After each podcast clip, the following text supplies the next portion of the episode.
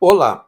Seríssimos problemas estão sendo enfrentados por um grande número de países derivados da pandemia do vírus da China.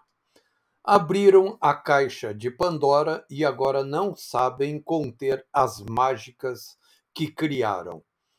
Um desses problemas, resultado de economias desarrumadas por quase um ano e meio de paralisação de cadeias produtivas no planeta inteiro, é a inflação.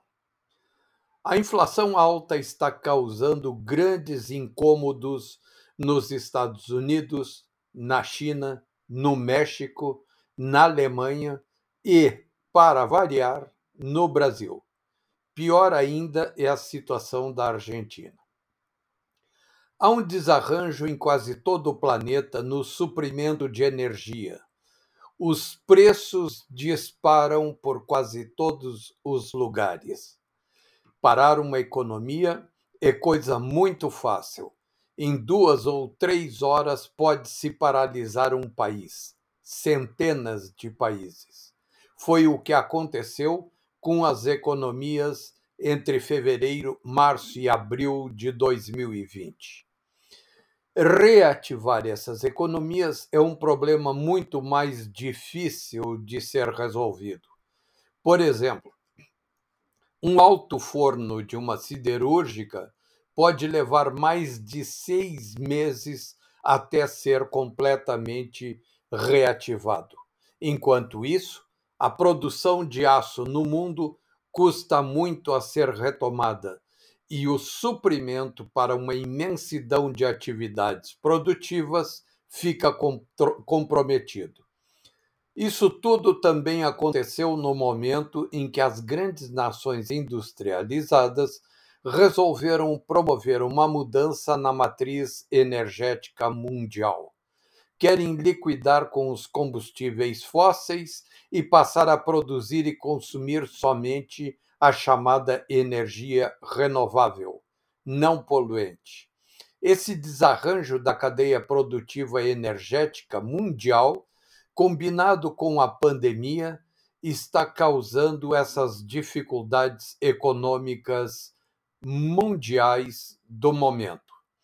Esse organismo esquerdoide e de utilidade hoje muito contestada, chamado ONU, convocou uma Conferência Mundial do Meio Ambiente em Glasgow, na Escócia, para alinhar o mundo inteiro em medidas contra o suposto aquecimento global.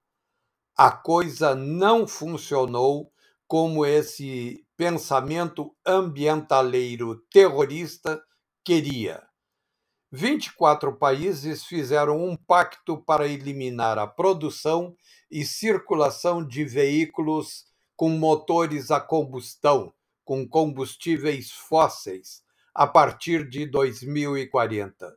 Estão nessa lista países como Canadá, Holanda, Chile, Nova Zelândia, Irlanda, Inglaterra.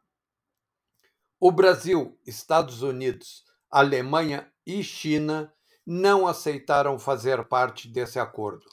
São países com grandes parques industriais automotivos e produtores de combustíveis fósseis para geração de energia. Tem mais: não há acordo no setor automotivo mundial. A Ford, dos Estados Unidos, Mercedes-Benz, da Alemanha, e a Volvo, da Suécia, apoiam a decisão de encerrar as comercializações de carros a combustão em 2040.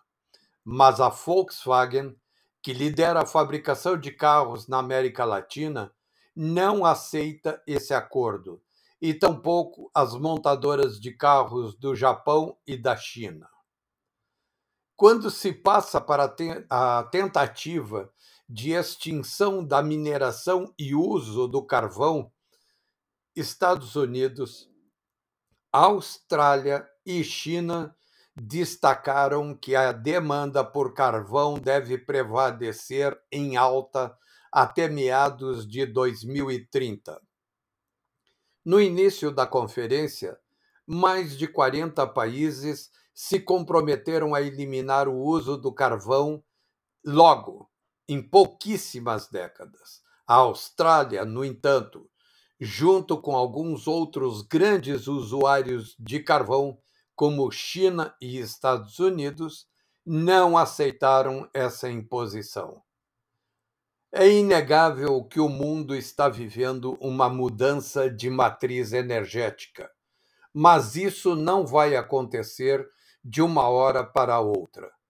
E não há como um grupo de países impor soluções drásticas a nações como o Brasil, por exemplo.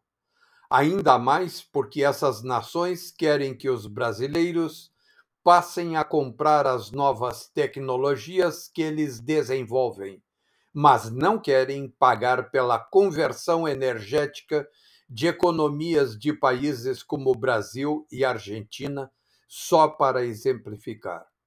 Vamos conviver com problemas por bastante tempo, tudo indica, como uma consequência dessa pandemia do vírus da China. Até mais.